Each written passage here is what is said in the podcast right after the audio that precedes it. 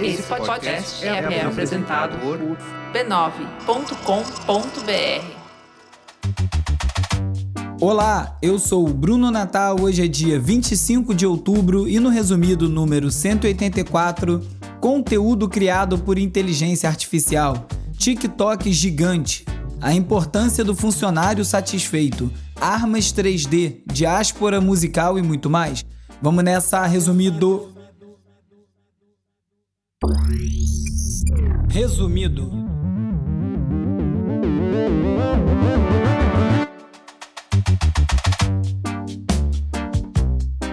Olá, resumista! Esse é o Resumido, um podcast sobre cultura digital e o impacto da tecnologia em todos os aspectos das nossas vidas. O Resumido é parte da rede B9 e tem o apoio do Instituto Vero. O coração está sendo testado essa semana. Sábado, meu Mengão está na final da Libertadores. Domingo é dia de tirar o genocida do poder. Energia em cima e pra cima que vem só coisa boa. Vamos de cultura digital e como nosso comportamento online ajuda a moldar a sociedade. As campanhas de desinformação online têm sido um dos grandes obstáculos para a manutenção de democracias no mundo todo. No Brasil, depois de todo o caos político e a total subversão das regras eleitorais na eleição presidencial de 2018 e em todas as posteriores, isso aí fez com que o TSE buscasse as plataformas de redes sociais para construir o programa de enfrentamento à desinformação. Há quem diga que esse programa não deu 100% certo, mas certamente a gente avançou muito em comparação a 2018. Na semana passada, o ministro Alexandre de Moraes, atual presidente do TSE, como parte do esforço para barrar campanhas de ódio e desinformação, se reuniu com representantes do Facebook, Instagram, WhatsApp, Twitter, TikTok, Kwai, LinkedIn, Google e YouTube para discutir o que foi feito até agora e principalmente se preparar para o segundo turno. O TSE, a Justiça Eleitoral, não teria chegado aonde chegou se não tivesse essa parceria. O Telegram faz parte desse programa, mas não participou dessa reunião. As empresas se comprometeram a desenvolver filtragens para identificar a informação enganosa, a remover o conteúdo que violar as regras e desenvolver ações para levar informações oficiais sobre o processo eleitoral para os usuários. Bom ver essas movimentações, mas o que a gente precisa mesmo é de uma legislação clara sobre campanhas digitais, né? A internet já deixou de ser um adendo e é o principal território de comunicação faz tempo. O TSE também definiu que as plataformas têm 2 horas para tirar de circulação notícias falsas. Além disso, para agilizar o processo, quando uma mesma notícia falsa já bloqueada ressurgir em outra plataforma, o conteúdo precisa ser retirado sem necessidade de se iniciar um novo processo. A responsabilidade de ordenar a remoção é do presidente do TSE, ministro Alexandre de Moraes, e quem se recusar pode acabar tendo os serviços suspensos no Brasil. Quem não gostou nada disso foram os bolsonaristas, lógico, que acusaram a medida de censura e tentam transformar o caso em uma espécie de bandeira, embora esteja longe de ser uma censura. Inclusive, é só não propagar mentira que ajuda bastante qualquer post a não cair. O tom duro da medida gerou críticas e o New York Times produziu uma longa matéria sobre o tema, fazendo algumas ressalvas. Vale lembrar que essa decisão foi tomada por unanimidade pelo plenário do tribunal e quem acompanha minimamente a política no Brasil sabe o quão rápida e eficaz é a máquina de desinformação bolsonarista. Medidas que melhorem o tempo de resposta e desacelerem a desinformação são muito bem-vindas. Se fazer de vítima é uma especialidade da extrema-direita, mesmo sendo eles os maiores causadores de violência política. Você com certeza soube do que o Roberto Jefferson, do PTB, aprontou. Ele teve a prisão domiciliar revogada pelo STF por ter descumprido os termos, incluindo não se manifestar em redes sociais. Roberto Jefferson é acusado de tumultuar o processo eleitoral e proferir discursos de ódio, além de atacar as instituições democráticas. Dessa vez, ele não ficou só no discurso violento, ele disparou um fuzil e lançou granadas contra os policiais federais que foram até sua casa cumprir um mandado de prisão e um de busca e apreensão e ainda resistiu à prisão durante todo o dia no domingo. O saldo desse caos foram 2 policiais feridos, uma nova ordem de prisão para o Roberto Jefferson, agora por quádrupla tentativa de homicídio, e uma prisão pacífica no fim do dia, muito negociada. Inclusive, circulou nas redes um vídeo onde um policial conversa amigavelmente, chega até a rir do relato do Roberto Jefferson sobre tudo o acontecido. Quando eles correram atrás da viatura, aí eu joguei a granada na frente. Mas a granada era de esquerda. A granada tinha feito mal. Ah, porque tá cheio. Muito cima lá. O policial disse que era uma tática, porque era uma forma de desacelerar a situação, porque era tudo muito delicado, mas mesmo assim ele foi bastante criticado pelos colegas, principalmente por ter feito graça dos policiais que foram atingidos. E eu fico pensando o que aconteceria se um homem negro, morador de uma comunidade, resistisse a uma ordem de prisão disparando tiros de fuzil contra policiais federais. Bom, todo mundo sabe muito bem como que isso terminaria, porque é como termina sempre, em sangue. Esse caso ajuda a ilustrar os principais riscos do discurso bolsonarista, a ideia de perseguição levada às últimas consequências, a ausência de respeito às instituições, mesmo aquelas que eles próprios defendem, como a polícia, e principalmente essa ideia de autodefesa armada. Agora imagina se todo mundo pudesse não comprar, mas imprimir a sua própria arma em casa. Governos no mundo inteiro estão cada vez mais preocupados com essa nova ameaça ao controle de armas de fogo, com o aumento do acesso às impressoras 3D e de desenhos técnicos para a produção de armas, aumentaram os casos de apreensão desse tipo de armamento. Segundo a Folha, 11 das últimas 12 apreensões desse tipo de arma na Europa envolvem militantes de extrema-direita, mas, apesar disso, eles não são os únicos que estão produzindo armas em casa. Hoje ainda é impossível produzir armas de plástico 100% indetectável por sistemas de segurança, mas o simples fato de não se conseguir controlar quantas armas são produzidas já é um risco seríssimo. No mundo digital, a criação está bem mais acelerada. A Adobe apresentou uma ferramenta ainda em desenvolvimento capaz de compor imagens a partir de outras imagens. Explicando melhor, o Project Clever Composites usa inteligência artificial para unir da melhor forma duas imagens distintas. Vamos supor que você queira juntar uma foto de uma xícara e uma outra de um jardim. A inteligência artificial vai inserir automaticamente a xícara na escala mais adequada e no melhor local da foto, além de adequar a iluminação, sombras, cores de acordo com a estética da primeira imagem. O resultado é espantoso e é incrivelmente realista. Já a Runway criou um editor de imagens que é capaz de mudar coisas específicas em vídeos e fotos utilizando prompts de texto. Basicamente, você seleciona uma área da imagem, arrastando com o dedo, e consegue inserir um novo objeto ali. Imagina que você quer inserir um cachorro no lugar de um leão num vídeo, e só clicando na imagem, inserindo alguns comandos de texto, isso aí vai acontecer. Eu vou publicar os tweets com vídeos de exemplos da Project Clever Composites e da Runway no post com todas as reportagens comentadas nesse episódio lá no resumido.cc. Não deixa de ver porque é impressionante. E também explorando inteligência artificial, a OmniKi é uma startup que aproveita os modelos da DALL-E e o GPT-3 da OpenAI para gerar artes e textos que podem ser usados em anúncios para mídias sociais criados automaticamente. E tem também a Lex, que é uma ferramenta desenvolvida pelo fundador do coletivo de newsletters Every, que simplesmente termina de escrever textos automaticamente baseado apenas nas primeiras linhas escritas por um humano. A inteligência artificial capta a intenção do texto e dá sequência. Um exemplo que está circulando é um texto sobre dicas de como organizar o retiro de uma empresa. E a partir só dessa primeira frase, a inteligência artificial começa a listar em tópicos de 1 a 10 dicas para esse tipo de evento, todas fazendo muito sentido. Os robôs estão tomando conta. If you need to learn how to talk to a lady, ask your mum. But I'm ready to give you everything. Principal vertical da indústria do entretenimento e o único deles que é nativo digital, os games são muito lucrativos, mas como acontece em quase todos os setores, os trabalhadores são sempre os que lucram menos com o trabalho.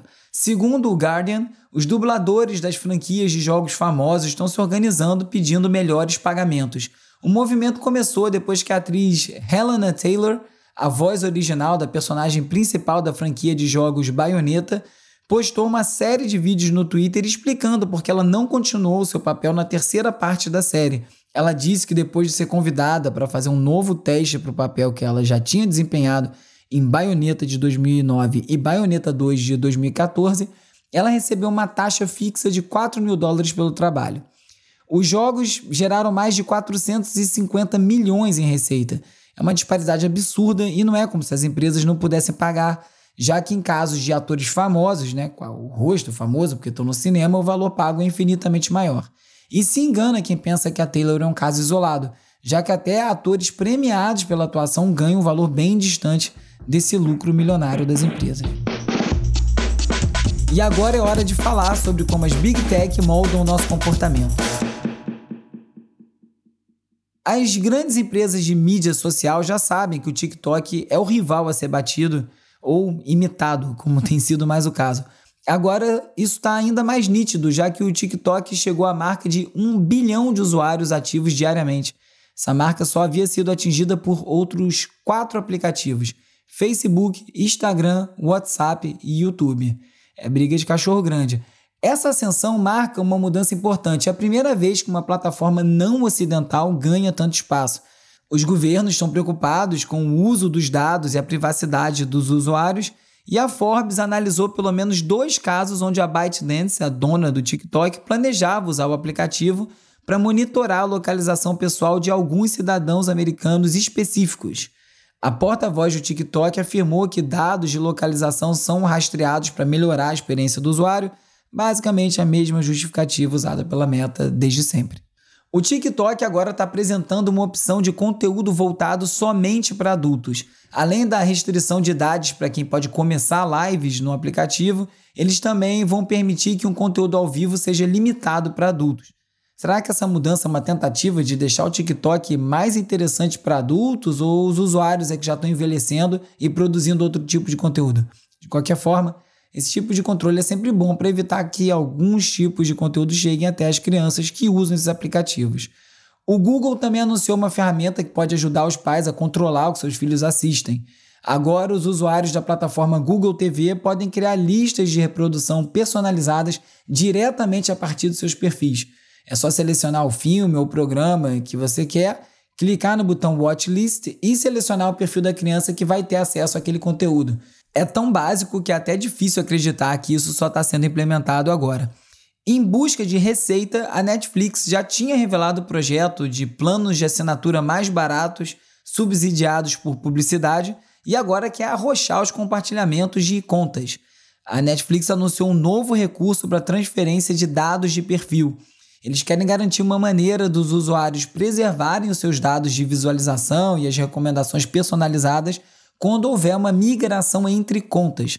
Segundo a The Verge, isso aí já seria uma preparação para quando o Netflix proibir o compartilhamento de senha e os usuários forem obrigados a assinar o serviço individualmente. A Uber também quer faturar com publicidade e vai passar a veicular anúncios no app, além de enviar e-mails patrocinados baseados em geolocalização. O sistema vai segmentar os anúncios a partir dos locais visitados e de destino do usuário. Você paga para ser transportado e essa informação é usada para faturar novamente em cima do seu comportamento. É uma beleza. Na Austrália, uma greve de trabalhadores da Apple animou os sindicalistas. Segundo o New York Times, cerca de 150 trabalhadores paralisaram as atividades depois da interrupção das negociações sobre salários e as condições de trabalho. O movimento se une à onda de sindicalização nos Estados Unidos e na Europa. E essa vai para quem acha que direitos trabalhistas e boas condições de trabalho atrapalham o empresário. A Amazon teve um prejuízo de $8 bilhões causado por demissões.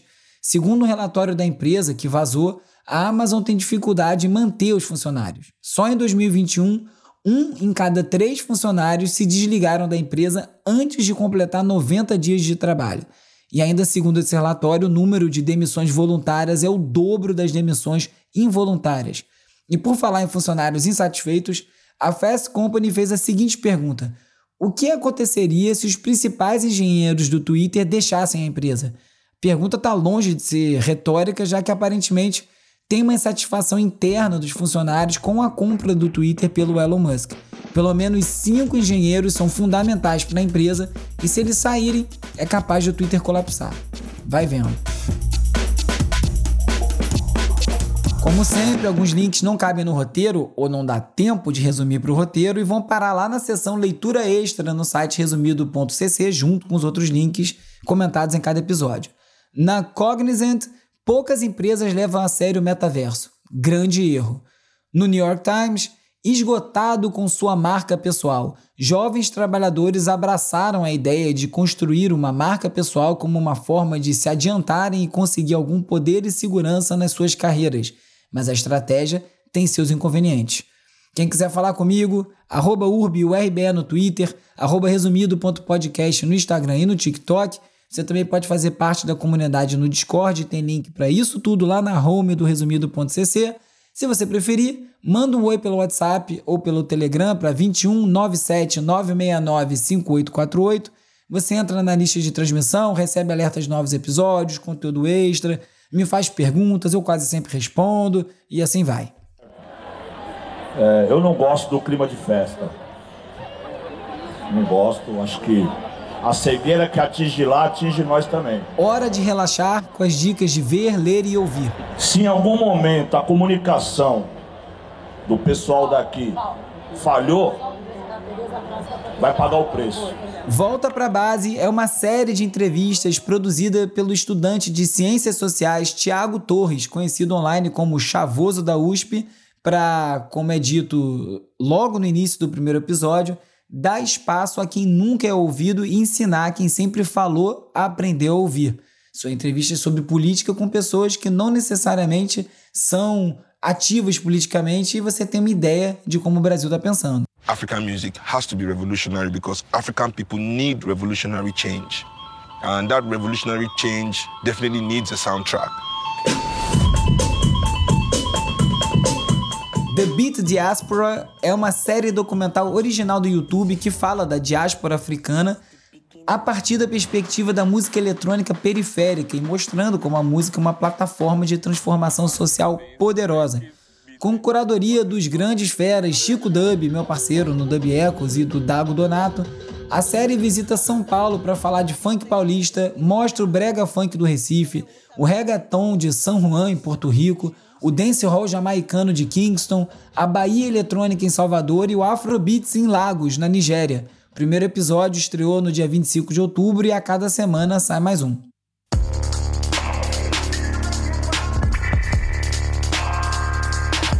Adivinha, doutor, quem tá de volta na praça 22 anos depois é a Esquadrilha da Fumaça, o Planet Ramp com disco novo e que descasso. É muito difícil um comeback, esses retornos de uma banda conseguir soar atual. E esse disco do Planet dá pra ver, ouvir e perceber perfeitamente que quando tocar ao vivo vai ter uma molecada que conhece a banda das antigas e que vai pirar no som novo. Tem participação do Black Alien, que é sempre uma grande alegria ver ele no Planet Ramp, e muita coisa boa. Não deixa de conferir não, que a mensagem é urgente, principalmente para essa semana. Nesse episódio você ficou sabendo que inteligências artificiais estão criando imagens e textos, que armas impressas são um perigo real, que o TikTok está gigante, que ter funcionários insatisfeitos custa caro e muito mais. Se você gosta do Resumido, recomenda para mais gente, é muito importante. Não deixa de curtir, assinar, seguir, dar 5 estrelinhas, deixar uma resenha na plataforma que você estiver escutando esse episódio agora. Também manda pelo WhatsApp para os amigos, posta no Instagram, isso ajuda muito. O Resumido é parte da rede B9 e tem o apoio do Instituto Vero. É produzido e apresentado por mim, Bruno Natal. O roteiro é escrito por mim e pelo Agenor Neto, com a colaboração de Carlos Calbuque Albuquerque. A edição e mixagem é feita pelo Hugo Rocha. As redes sociais são editadas pelo Lucas Vasconcelos, com design do Felipe Araújo e animações do Peri Selmann. A foto da capa é do Jorge Bispo e o tema original foi composto pelo Gustavo Silveira. Eu sou o Bruno Natal, obrigado pela audiência e semana que vem tem mais Resumido com Lula presidente e Mengão tri da Libertadores. Marcelo D2, aí vamos presos 5 anos depois, perante o juiz foi que a gente depois. Esse podcast é apoiado pelo Instituto Vero. Resumido.